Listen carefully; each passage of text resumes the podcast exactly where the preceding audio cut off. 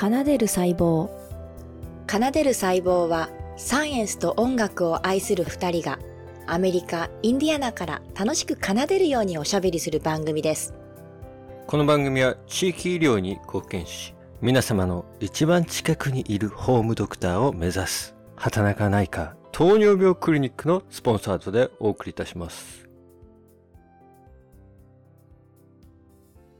はい、こんにちは、タツです。こんにちは、ゆりかです。今回はですね、前回に引き続き、ロジック K による、えー物理学のお話の続きです。前回の録音の時に結構難しくなるって言って60分ぐらいの覚悟をしてもらうって言ったんですけども、はい。やっぱちょっと難しすぎるのはカットしようということで、だいぶ楽になりましたね。なので。よかったですね、皆さん。あの、多分お覚悟を決めた方もたくさんいらっしゃったと思うんですけども。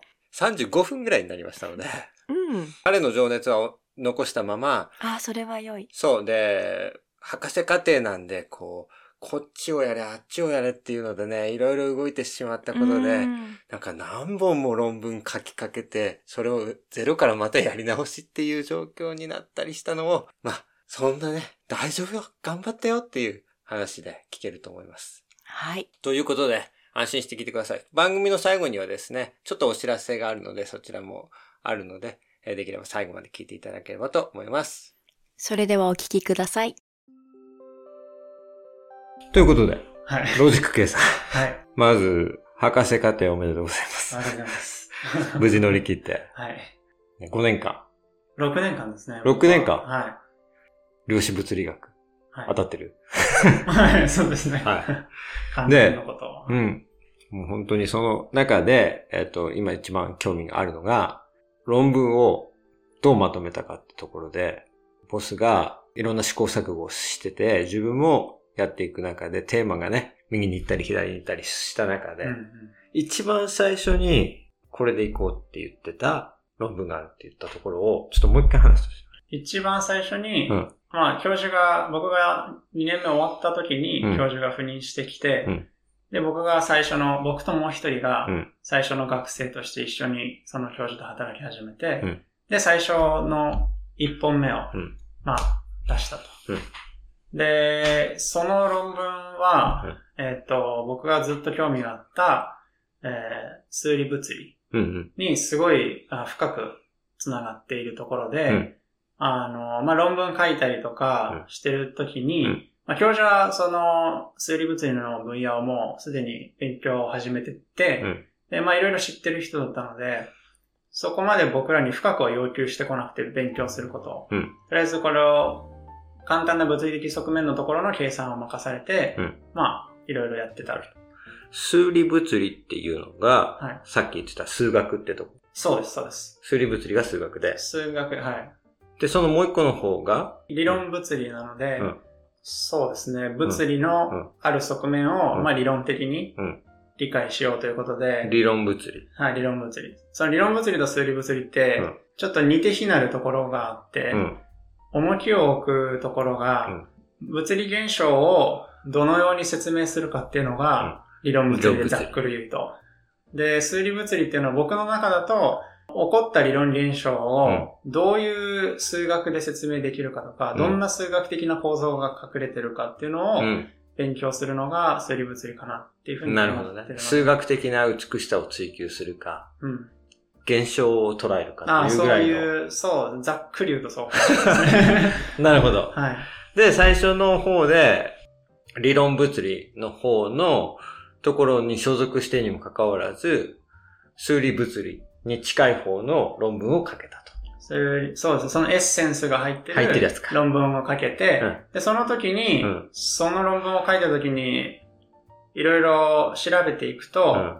これはちょっとなんか、面白い、面白いかどうかわからないですけど、うん。自分でもびっくりした話があって、うん僕あの、面小、ん？中学校の頃、うん。近所のブックオフに行くの好きで、部活終わっった後とか、うん。その時は立ち読み OK だったので、もう。漫画を片っ端から読んだりとか、うん。置いてある本読んだりとかしてて、そこに数学物理コーナーってのがあって、うん。古本があったんですね。うん。で、それで、なんかかっこよさそうなうん。本が何冊かあって、うん。そう買ったんですよ。だどんなタイトルなの？で、それは、うん。えっと、ミクロマクロ相対性っていう、タイトルちょっと詳しいの忘れたんですけど、まあそういうので、どこがかっこよかったあ、双対性です。双対性がかっこよかった。はい双対性ってどういう？ことえっと、双子にうん、対、双対をなすのうん、双対にうん。性質の性ですね。あ、双対性の対ってこと？それとも、ああ、そうです、そうです。双対性の対うんと、双子の双？あの、ぬぬって書いてる。ああ、対の性質双子のは双対性ね。はいはい。双対性って言うんだ。よく英語だと duality とかって duality ね。いうことなんですけど、で僕は、その、一つのことをはいはい。多方面で理解するっていうのがすごい興味があって、うん。で、その duality って言葉を使うと、数学的双対性、うん mathematical duality と、うん。 physical duality みたいな、ちょっと意味合いが変わるんなんかさ、ですけど。宇宙の星とかのさ、こう、はい双子の星があるみたいなやつを想像しちゃうんだけど。ああ、えっと、そうではなくて、うん物質、えっと、どっちかっていうと、一つの自然現象に対して、二つの異なる理論うん。があると、その二つの理論うんは、物理的に相対性があるっていう話になるんですね。ああ。なるほどね。はなんとなく分かったい。。そうですね。完全には分かってない。で、うん。でも続けてください。そうです。で、数学的相対性っていうのは、うんすごくざっくり言うと、うんまあいろんな多分細かい分野によって定義の仕方があるかもしれないんですけど、うんざっくり言うと二つの理論うんが等価である。いろ、あるレベルで等価であることが示せると、あ、どっちの方が優れてるとかでもなくて、はい。同じぐらい。重要であるっていうことが、はい。二つのものが紐づいてるみたいな感じですね。そうですね。はいはいはい。っていうのが、まあ、だからちょっ双子と双子のように。そうです、そうです。そうか。あの、うん裏、裏と表みたいな、うん。そういう感じなんですけど。はいはいはい。まあかっこいいね。確かに。相対性が僕はすごい好きで昔から。うんだから、この本かっこいいと思って。当時は相対性っていう。言葉に魅力があったのそれともやっぱその考え方に魅力があったいや、当時は考え方とか知らなくて、相対性かっけえみたいな。で、なんかかっこいい専門書を、とりあえず買ってたんですよ。意味もわからず。で、内容を読んでうも、ん。わからない、みたいな。なんかすごい数学使ってるけど全然俺わかんない。俺がトリケラトプスかっこいいと思ってるのとそんなに変わらないね。そうそうそうそう。はいはいは多分そうです。それで、い。で、まあちょっと話は戻って PhD になって。で、やった時に、うんあれ？と思って、うん。その本を引っ張り出したんですよ。うん。そしたらドンピシャで、うん。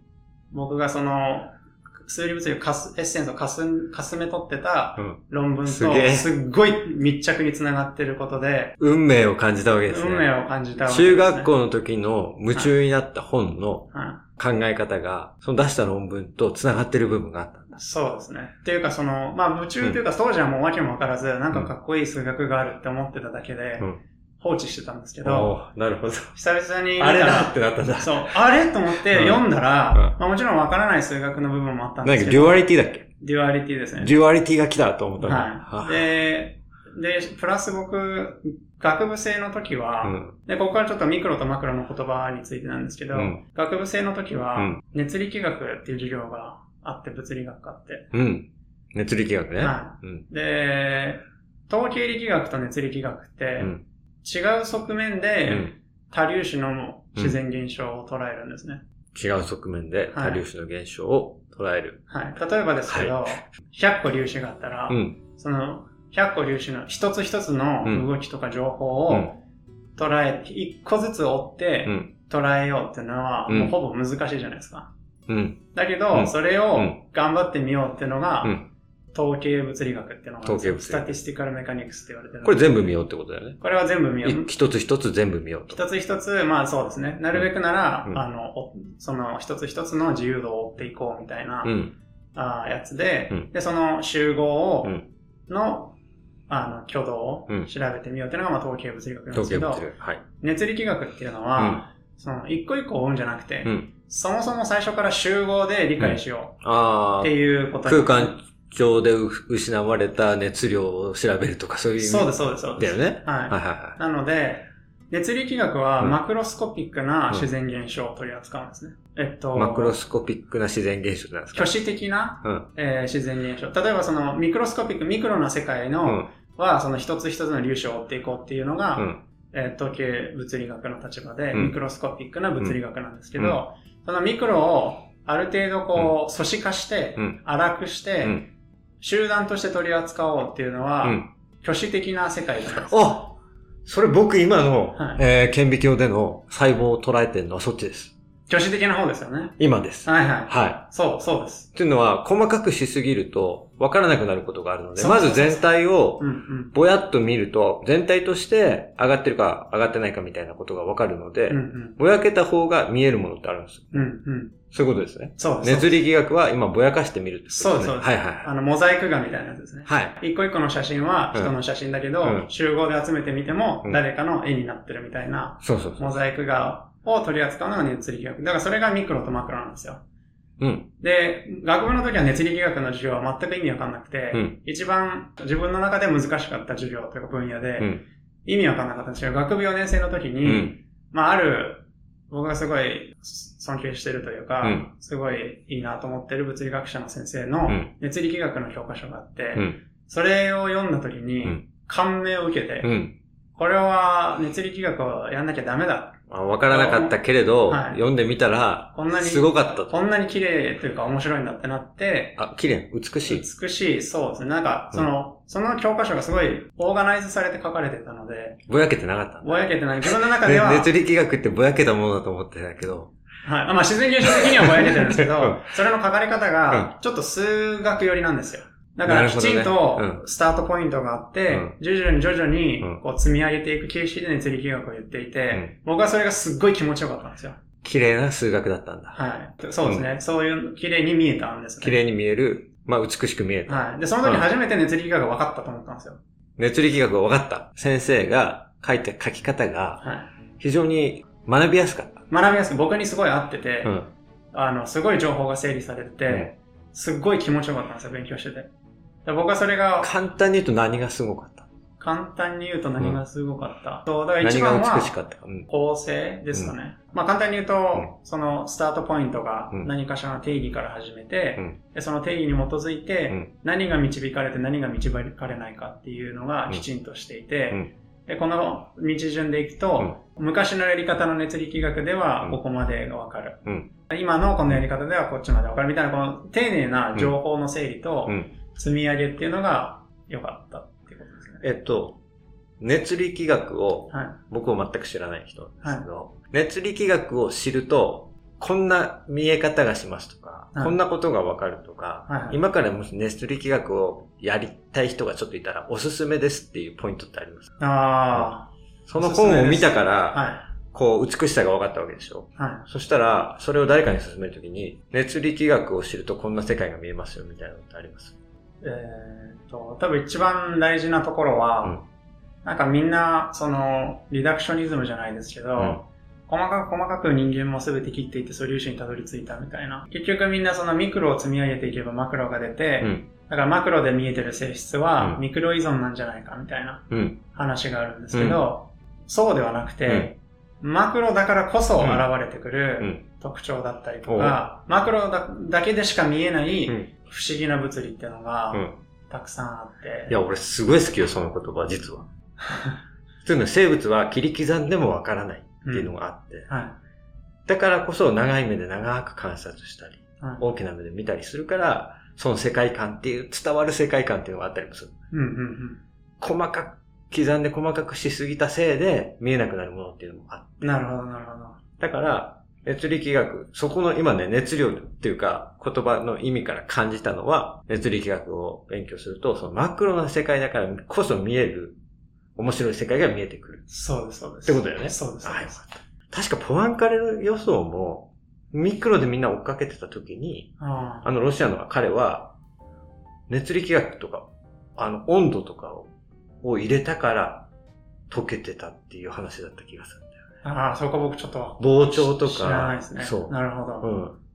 だから、ちょっとその、そこの熱力学をやると、こう、そのミクロの世界だとみ逆に見えなくなるものが見えるっていううんこと、っていう言葉を聞いて、あ、あのポアンカレ予想が解けたのはそういうことだったのかなって今ちょっとぼやっと。思ったので、あ学部生の時に熱力学を学んでたっていう導入のところであ、今ね。そうです。続きをお願いしますあ、そう、すいません、脱はい。線しまいやいやいや、聞きたかったのは僕なんで。あの、ミクロとうんマクロの話に戻るんですけど、その本を読んでから、うん。ちゃんと、うんその、マクロでしか現れない不思議な現象があるなってことを認識したんですよ。はい。それまで学部の授業で、うんそういうことは授業であったんですよ。多く、うん。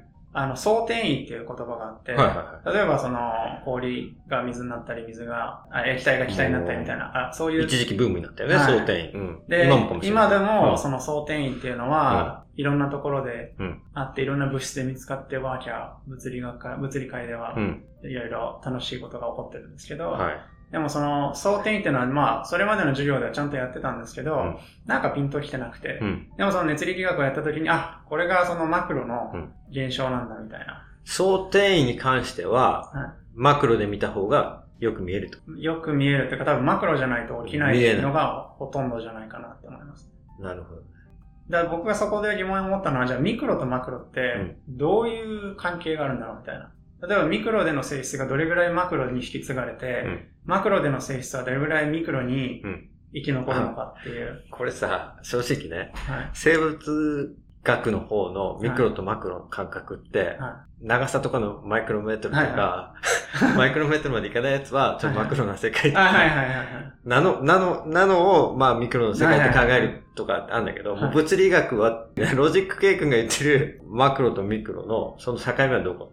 こうっていう特定のスケールは、大体。あんまりないんですけど、まあ僕たち多分物理学者がミクロっていうと、うんまあ10のマイナス10乗はいは前後から以下になるんですかね。ちょうど原子サイズ、水素原子サイズから下ぐらい、い。量子ね、量子量子ぐらい。の世界ですね。はいはいはから、まあ、マクロは高校でもやる理想気体みたいなはいところとか、はいそういう気体とか多粒子い。なるほどねにな。る、そういう小さい量子的な性質を持つ粒子が集まったような世界はい。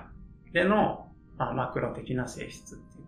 ありがとで、その行き来っていうのにう。う、ん。すごい興味があって、かつ相対性みたいな。なるほどね。でそう、だから、えっ、と、その本を書いた時、見た時には、うんマクロミクロって書いてあると。うん。うん。もう一回読み直してみたんですよ。うん。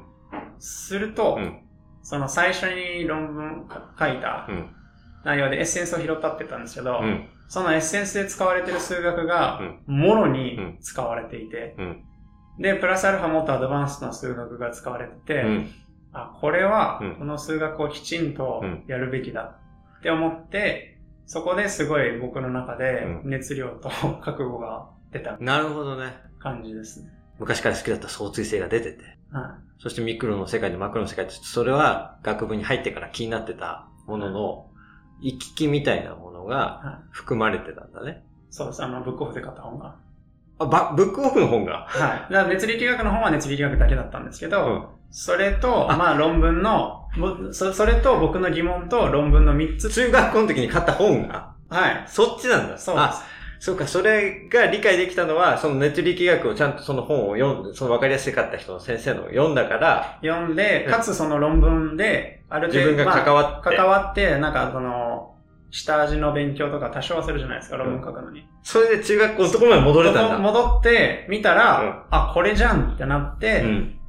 それを、なんか、すごい運命だね。はい。で、なんか、うんその作者のうん方はの、その先生い。がいちょっとるんですけど、怖くない？怖い話ですか？いやいや、怖くないです。その、いや、面白い話で、はいはい。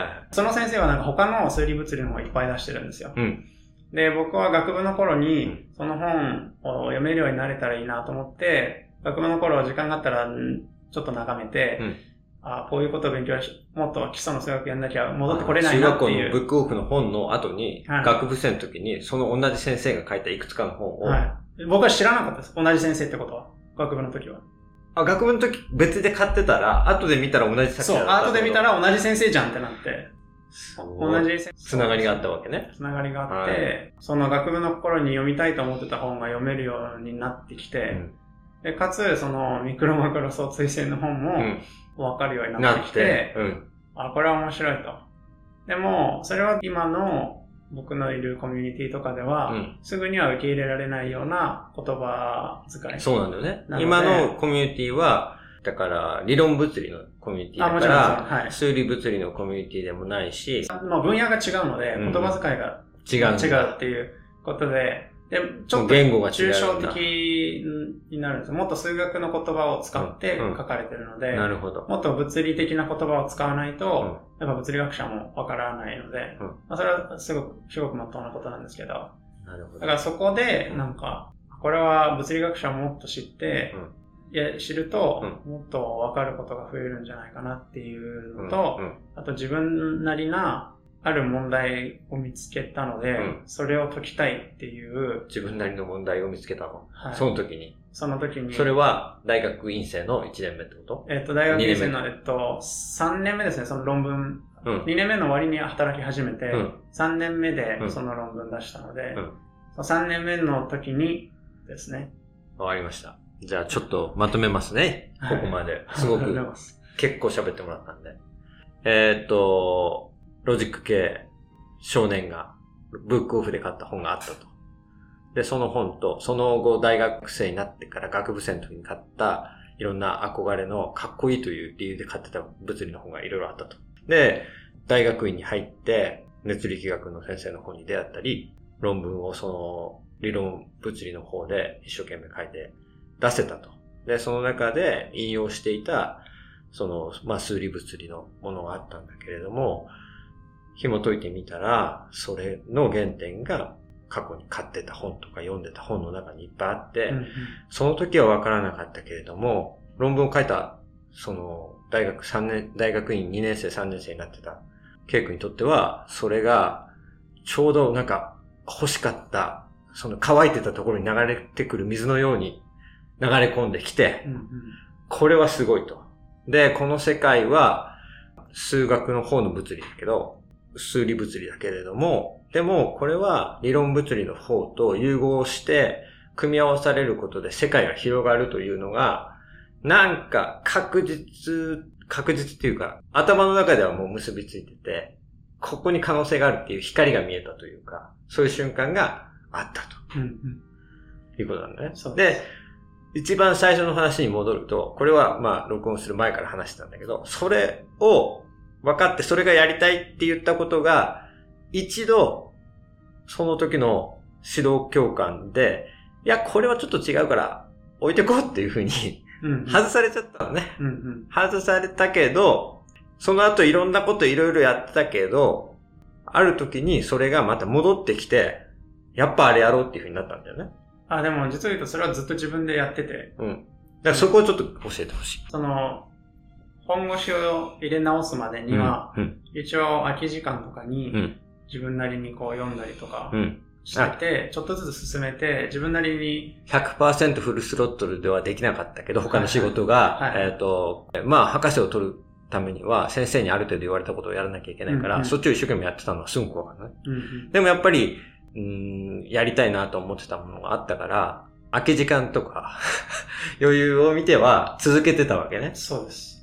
それで、うん。去年うのん。2月ぐらいかな、うん。に国際学会があって、どこだとえっ、と、カルテックああ、カルテックで。はいはいだはったかな？い。カリフォルニア工科大。はい。あ行ったのね？行って、うんで、まあそこにうはん、いろんな人がいて、物理学者もう、ん情報理論屋さんもう、ん。量子コンピューターを作ってる、うん。まあ企業の IBM の方とうか、ん。いろんな人もいて、プラス数学者の人も、はい、すごい楽しくて、いろいろ話してたら、うん。ある物理のうん。ポスドクの方と出会って、うん。その人と話すと、うん。どうやうん。ら僕が数学的に考えてたことが、うん。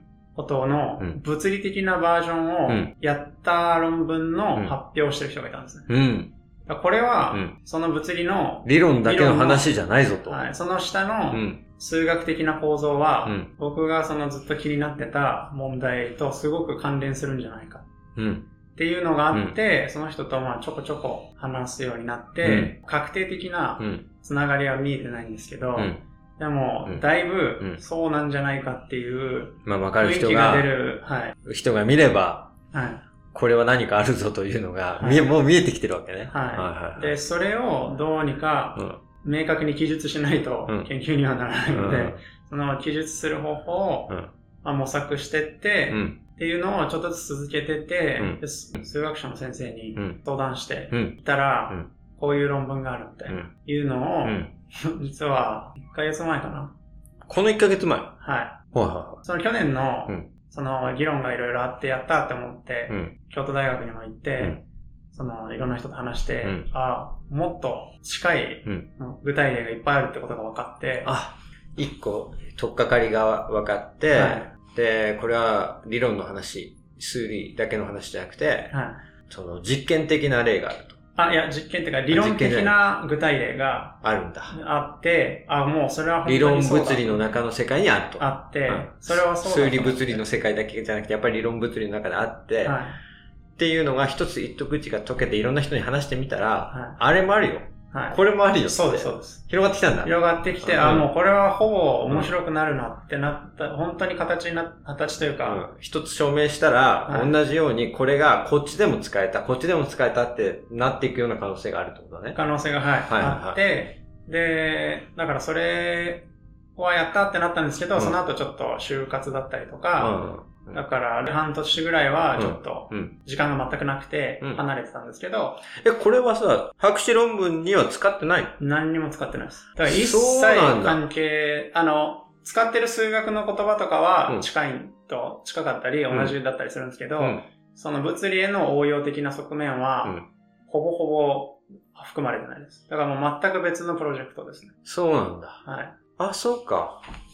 なるほど。じゃあこれは今後なんだね、期待するのは。はい。そうか。僕が思ってたのは、それが、ちょっと偉い先生が、これからの時代これ大事だよって言ったから、今の指導教官とかが、そっちに気持ちが向いて、一緒にやって、最後、博士課程でまとまったのが俺それだと思ってた。あ、いや、違います。違うんだ。はい。だから、博士課程の方は、うんそういうのは、なるべく避けて、どっちかというともっと物理寄りだったり、うん。コミュニティがよく指わかる導、指導教官のはい近いところであり、指導教官を含めた今のコミュニティの人たちが近いところでまとめたんだ。そうです、そうです。だけど、どね僕はそれうんが満足できなくてっていうので、うん。あの、終わった後に、うん。それがやっと終わったので、うん自分のそのやりたいかったことを、数学者の先生と、うんまあ、始めたっていう。やり、もう一回、あや、のやってきたと。はい。だから今一番盛り上がってるものは実は大学院の最初の方にやり始めようとして、うんで、指導教官との、こう、まあ、なんていうのかな、足並みをうまくは揃えられなかったから、はい。一回止まっちゃったやつだった、そうそうで、それをずっと空き時間で温めてて、うん。だから、ケイ君は、あの、ずっと、いつも数学ずっとやってて、で、休みの日何やってんの？って言ったら、いや、別のやりたかった数学やってまして、言ってて、あ、ずっと数学やってて、あ、そうか、じゃあ、週末は別の数学やってるんだって言ってたのはそういうことだったね。そうです、そうです。本当はやりたい数学が博士博士課程の中のやっていくストーリーの中で、なんかこう自分の人生を注ぐ可能性のあるプロジェクトと、そ、そこまでは言ってないけどみたいな プロジェクトがあってう、んうんいや、あるのよ、絶対。うん僕も、その、こっちかな、こっちかなと思ってて、自分が一番面白いと思ってるプロジェクトが成功しなかったりとか、うんうんそういうのもあるから、すごいわかるんだけど、その中で、まあ、博士課程を取るには、多分適してたのは、今の俺判断で間違ってないとう思うのね。んうん。それは僕もそう思います。そのコミュニティで取るためには、その人たちに博士としての、なんかやったことを認めてもらわなきゃいけないから、うんうんその正しい答えを出したんだと思う。うんうん。それで、卒業無事してっていうところで、博士課程僕はこう、川みたいに例えるのね。博士課程というのはこの川をボートに乗って決められた流れだけれども、こう事故を起こさずに、まあ多少溺れてもいいんだけど、一回ちゃんと戻ればいいんだけど、大きな事故を起こさずに川を流れ切ったら博士になれて、うん博士になった瞬間に海に出るんです。うんその時に自分がこの広い海のどこに行くかは自分で決めれるっていうか、もうその時にもう胸の中に僕が博士としてなった時に進みたいのはこっちだっていうふうに決まってる人の方が僕はいい博士だなと思うんですよ。それで決まんなくてもいいんですよ。うんでもやりたいことは絶対いっぱいあるからうん、いろいろ試してみて、そこから進んでいくんだけど、なんか激流じゃん。うん。博士課程って。行き、着く暇もない。川で、なんか川で下ったんだから、その道をただ行くだけなんだから楽でしょって思う人もいるかもしれないけど、激流なんだよね。うん濁流なんだよね。一瞬たりともなんか、息をつけないんだよね。それで、なんとかたどり着いて、うんやっとこう、博士って言われて海行ってるって感じ。穏やかなね。なるほど。また海も荒れますので。ああ、そうですね。う んまあ、そうだろうな。いや、穏やいや穏やかな。な海もいっぱいあると思うんだけど、うんうんそうそう。だけど、それが分かった。その大変だったって言ってることの中に、やっぱり自分で思ってる、やりたい、一番やりたいのはこれなんだよなっていうところを指導教官に結構話したけど、なかなか受け入れてもらえなかったっていうのは、なんか分かる気がする。うん。で、それが一個あるとさ、次の今やってることに関しても、また2択とか3択とか4択とかのうんうん。選択肢が出てきたときに、そこで自分が考えてるものがまた採用されないと、うん過去に採用されてないなんかトゲみたいなのがまたいたんで、うんうん また採用されないのみたいな、うんうんうんなっちゃうような瞬間もあると思うんだけど、うんうん。ありますよね。まあそういうのをね、乗り越えたってことですよ。そうですね。うんまあ、時間が、時間が解決してくれたというか、そうですね。でもさ、今は、じゃあ、今言うとその理論物理と数理物理、今二つ、どっちもできる人になってるわけじゃん。まあ、そうですね。できるかどうかわかんないですけど、まあ、そうや、やりたいという熱意はあるはい人ですね。今こっちの数理物理に結構傾いてて、やりたかった相対性とか、そこに関わってるものを今、夢中になってやってる。はい中で、理論物理はどのくらいの位置にいる H っていうのは、えっと、自分の中でやりたい熱意ということですか？そうそう、関わってて、まだ全然こっちも一緒に動いてて、うんうんうん。どっちもなんか追いかけっこみたいな状況で今働いてるのか、うんうん。もう、とりあえず一回こっちは休んで、完全にこっちだけ見てる。ああ、いや、今、えっ、と、4個か5個ぐらいのプロジェクト一緒に進めてて、うんで、多分数理物理系はうん3か、うん3個で、うん。えっと、1個がオーバーラップしてるんですよ。だよ5個か。うん5個ある中で、1個が数理物理側面と、物理理論物理的側面がオーバーラップしてるプロジェクトがあって、うん。それが1つと、まあ、数理物理に結構寄ってるのが2つ。うん。で、理論物理に寄ってるのが2つっていう感じなのを、うんあの、まあ、ちょこちょこちょこちょこやってなるほど感じですね。じゃあ結局行ったり来たりしてるんだ。行ったり来たり。はい。いや、でもやっぱり数理物理は、うその、数学の研究だけっていうよりは、最終的なゴールとしては、その、やっぱり自然現象が関わってくるので、やっぱそこ繋がってるから面白いんだ。はい。行き来することによって、うんやっぱり、なんか数理物理だけやってても得られなかった知見だとうか、ん。いうのが多分ある気はしてるので、うんどっちも大切にしたいとは思ってますね。あ、いいね。はいっていうのは、ぶ生物学に来る物理学者の方々が来てくれるんですけど、あ生物物理とかね。はい。はいはい、あります。で、あの、物理学者の人がいるから、めっちゃ広がるっていうのがあって、うん。顕微鏡とかの、そのデータの理解とかも、物理学者の人がいるから、そんなことできんのみたいなのができたりする時もあるから、強いよね、やっぱり。分野をこう横断できた方が。うんうん。うんうん。そうですね。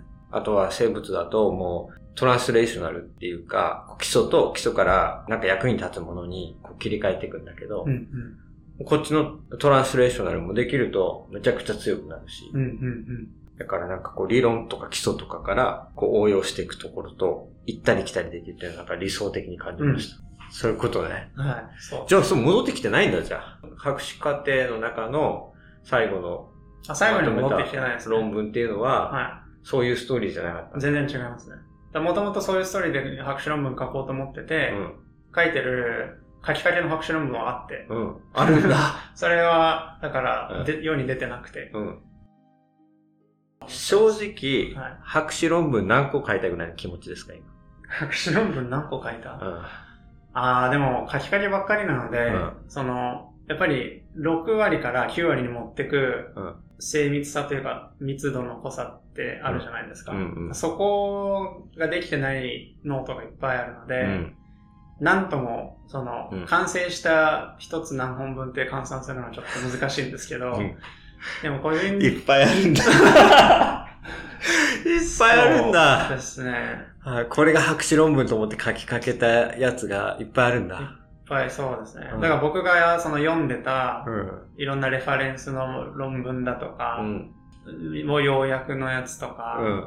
ど大うどう構成しようかみたいなのをずっとやってて、うんでもそれが全部なし、なしみたいな。なしたみたいな。書き直しみたいな。はい。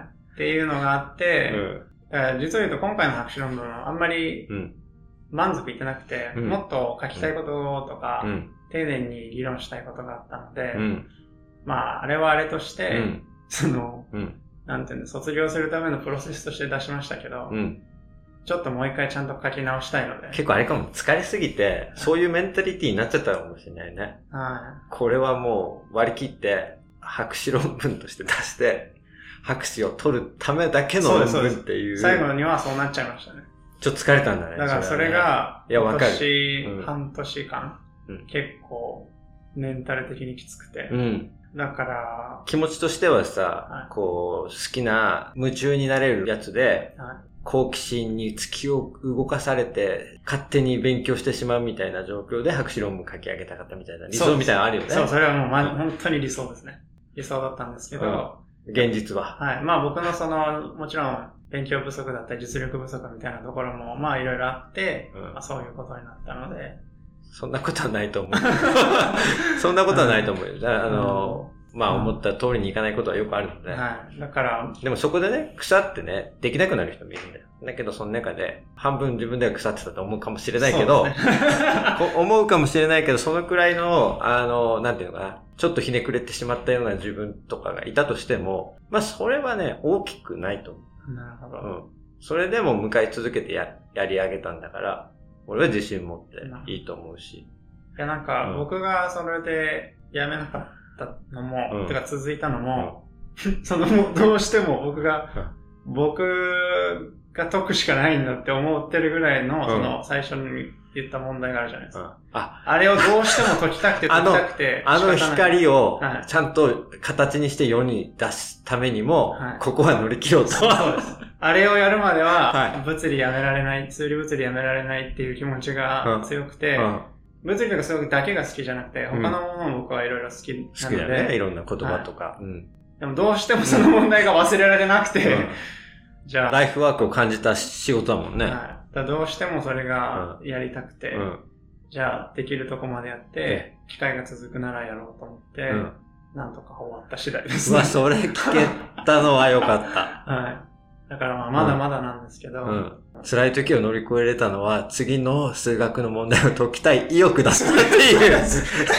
ただそれだけです。それがなかったら、多分もっと違う道に進む。なんでこの問題解かなきゃいけないんだ？俺解きたい問題はあれなのにと思いながらも、はい。必死でその問題が解けたのは、それだけ次の問題が美しかったからなんだね。自分の中ではそうですね。試験問題で言うと、第6問を解きたいのに、第5問解かないと6問まで行っちゃいけませんって言われて。じゃあ5問目解いてやるよと。そうです。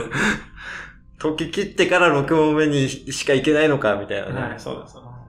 ね、テストだったら先に問い6やってから、ですそうそうそうそう。後で戻って問い5やってもいいのに、はい、はそういうことか。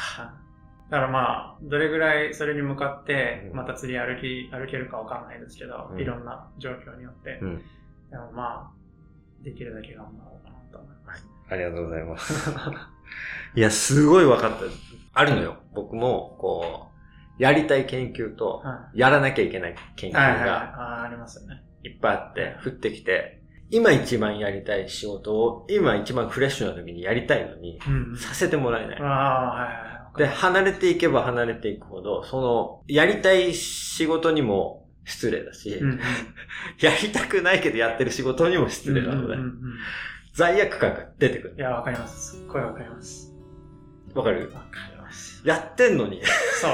めっちゃ頑張ってんのにわ、かります、わかります。どっちにも罪悪感が出ちゃって、うセンシティブすぎて良くないね、実際ね。いや、でもわかります、わかります。そこはあります。うんうん。で、えー、残念なことに、えっ、と、いざ時間ができて、やりたい仕事にやっと行き着いたのに、思ったものが、にならなかったりもする。うんうんうん。だからあっちできててよかったっていう、なんていうのそっちをやりたくないけど、そっちを終わらせて、形になって出しといて、よかったってわかります。思う時もいっぱいあった。はい。それに救われる時もありますよね。わかります、わかります。そう、だから、腐らずに終わらせたことは、絶対に自分の力になるし、支えてくれるし、うん。本当にあれやっといてよかったと思うと思うし、うんその、なんか両方の世界に行き来できるのも、これ仕上げたからですよ。うんうん。だから、またもうもう一個の方の世界で、うまくいったら、うまくいくことに越したことはないんだけど、うんそれでまた壁にぶつかった時に、またどっちにも行けんだから、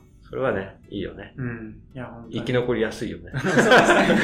そうそうそう。どっちの世界でも行けるから。奏でる細胞はい、聞いていただきました。いかがだったでしょう？ロジック K の情熱は皆さん感じたでしょうか？そうですね。博士課程、まあ無事に終わったロジック計算に改めておめでとうと言いたいと思います。本当ね、おめでとうございます。ロジック Kさんへの、えー気持ちは前回のね、放送を聞いていただければ、たくさん、あのーそこに述べてるんで、えーその気持ちを持ってね、あのー今後の研究者生活を頑張ってほしいと思ってます。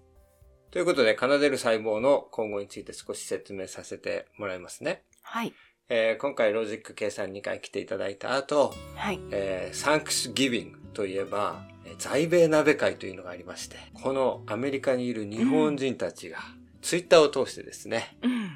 アメリカで生きていくために必要な情報を分け合ったり、こんなことをやってますって言ったり、困っていることを助け合ったりするコミュニティがああら、るんですね。素晴らしいコミュニティ。うん。そのコミュニティから、このコミュニティを立ち上げて、今回5周年なんですけど、うん。京子さんにゲストに来ていただきました。あよかったですはね。い。なのでゲストとして、えー京子さん、在米鍋会、そしてアーティストとして絵描きさんなんですね。ああ、アーティストなんですね。はい。そして元は研究うね、ん。えー MIT のメディアラボというところで開発をされてた時代時代もあるということで、そういったお話を聞いてます。あ、そうですか。はい。あの私が、あの、在米鍋っ子、うん。鍋っ子、鍋っ子。在米鍋っ子あ、遠足やってるんですか鍋っ子言っちゃうと、出身がバレちゃうから、黙っておきます。そうですね。僕は芋煮会、芋煮鍋の出身なんですけど、ゆりかさんは、あの、鍋っ子遠足とか関わってるところ出身だからね。そう、まあ、その辺はは秘密にしておどちきながら。らかというと、関係筋で言ったら、鍋っ子関係筋っていうところかな。ということで、その後はですね、えっ、と、科学系ポッドキャストをやってる支部長さんという方に来ていただきました。支部長さん、はい。それで12月のそこにはですね、二人で、うん僕と、えっ、と、支部長さんで、お金の話っていうことなんで、コペテンナイトさんがホストをやるんですけど、うんお金の話うんうんを僕と支部長さん、ゆりかさんあんま得意じゃないということで、そうなのね、ちょっと。お金の話はあんまり盛り上がらないよね。美容のお話、使うお話は得意なんだけど、うん、なんか、あんまり得意じゃない分野がいっぱいあって、ということで、えっ、と、それをやります。で、その後ですが、また、宇宙話のりょうさんがりょうさん。来てくれるんですけど、ここにですね、あの、スタンフォード大学からですね、うん。うん。どうしてもりょうさんに相談をしたいというあら、素敵。大学院生の方がいまして、うん。うん。ということで、奏でる細胞がその二人を取り持つ形でですね、すごいね、そうタツさん。そういう授業も始めたの？そう。で、実はそのスタンフォード大学の学生さんはですね、うん。NASA 出身です。NASA で働いてたことがあるんですね。インターンみたいな形で。うん今回 NASA meets NASA になります。あら、すごいね。ということで、うん11月、12月、えー、奏でる細胞盛りだくさんですけれども、今後とも楽しく聞いていただければと思います。はい。以上、お相手はタツでした。ゆりかでした。バイバイ。バイバイ、セコ。